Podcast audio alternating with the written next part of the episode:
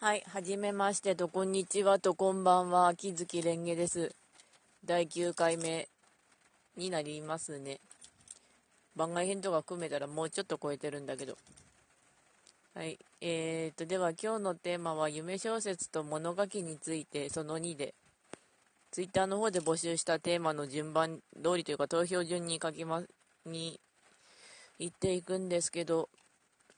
明日がワールドトリガーで、あさってが千住市、しあさってがカンコレとアズールレーンになる予定ですね。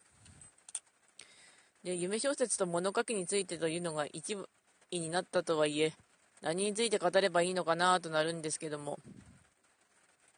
夢小説って言っても本当にドリーム小説とか名前変換小説とか言われてて、前にも話したと思うけれど、やっぱりみんなそれぞれに思ってること違ってたりしますからね。前にどこかの YouTuber さんが炎上させて、夢小説っていうのはこういうもんなんだってものすごくいい記事を書いた別の人がいたんですけども、あれは結構参考になったというか、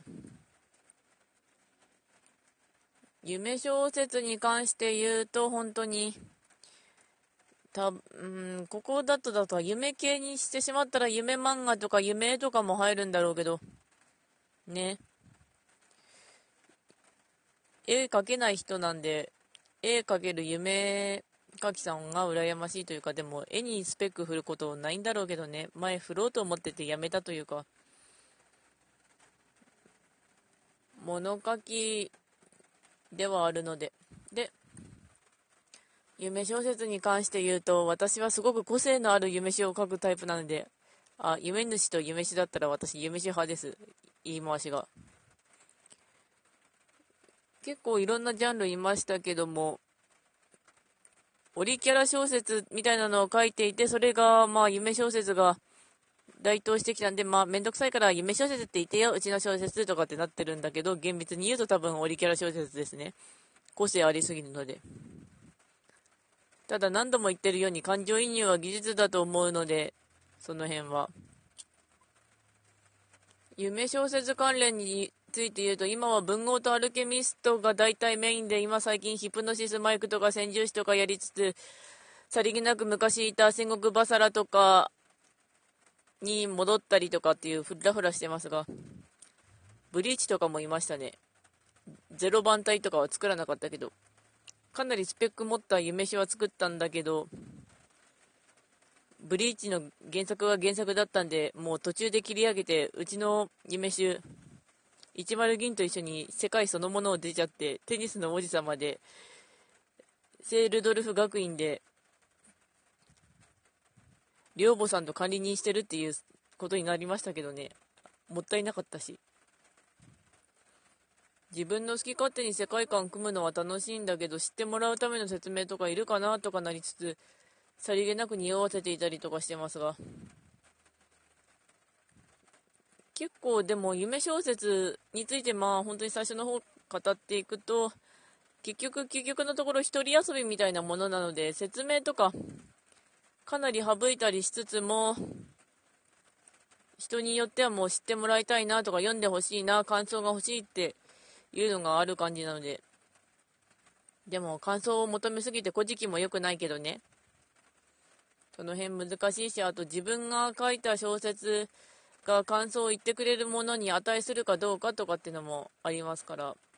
夢小説って言っても結局小説の一ジャンルにしか過ぎないのだからね。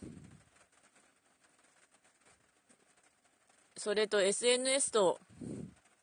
本当に連動しているところはあるので、ツイッターとかで書いていると、その人格系のフィルターがかかって自分の作品にもみたいなのはあるので、それは前にも話したかなとなりつつ、本当に重要なことだとは思ってます。はい。結構人格の問題は出てくるというか、ねあと、たまに疑問に思うのは、あの、うちのカップリングがあるとして、まあ適当にうちで加盟で言っとくと、銀と王騎にしておきますが、あ、王騎ってのは、ブリーチの夢集ですね。銀、銀と王騎のカップリング誰か書いてくんねえかな、見てえかな、みたいなことを人が言う時があるんだけれども、私的には、いや、自分で書いた方が早くね？ってなる感じで、夢種の個性が強すぎたりするので、こう、下手に書かれるよりは自分で書いた方が早いってなるんですよね。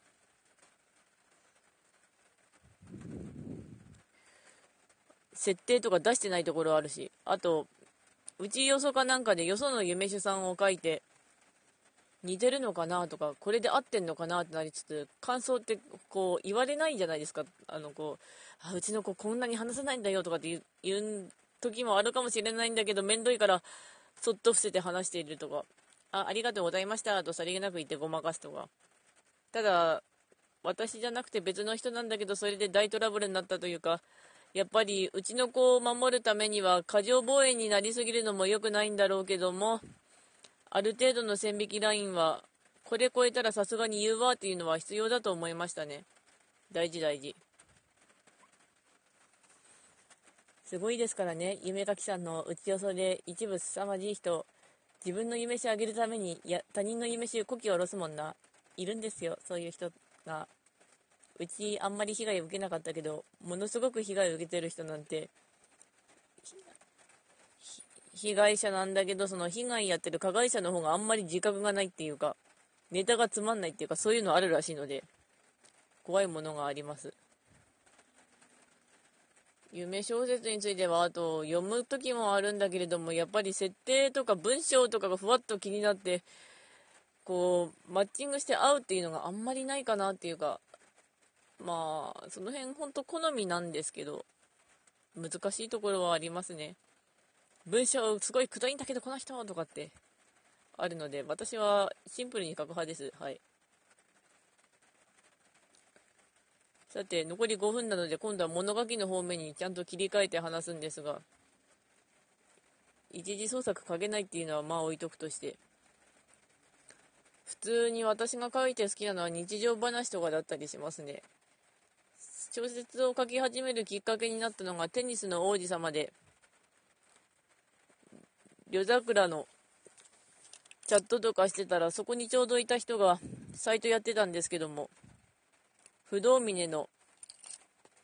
日常話とか、ルドルフの日常話とか書いてて、あ、この人いいなと思って、小説パソコンで書けるし、私もできるかなと思って書き始めたのがきっかけだったりするので、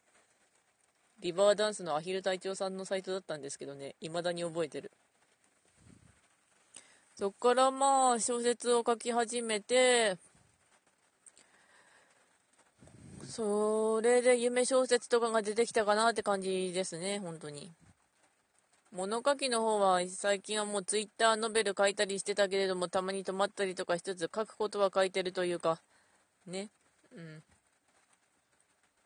投稿の方は前にも言ったけど、ピクシブでしてて、この秋月蓮華で大体出ますので、お暇な方はよろしければとなりつつ、夢小説のサイトの方は、別のハンドルネームでやってたんですけどね、止まってます。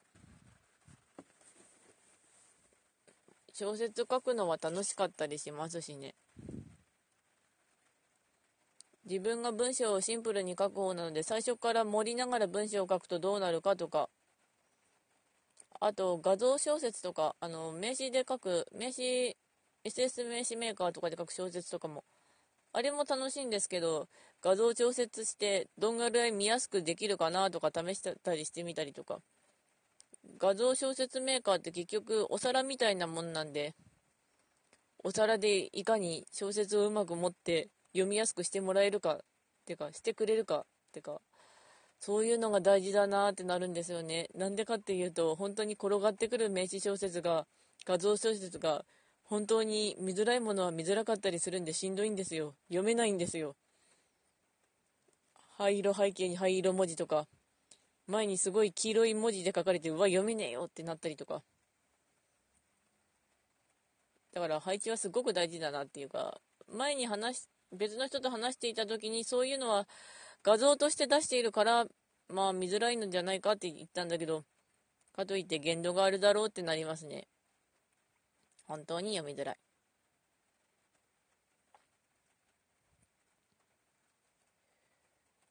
小説についてだと、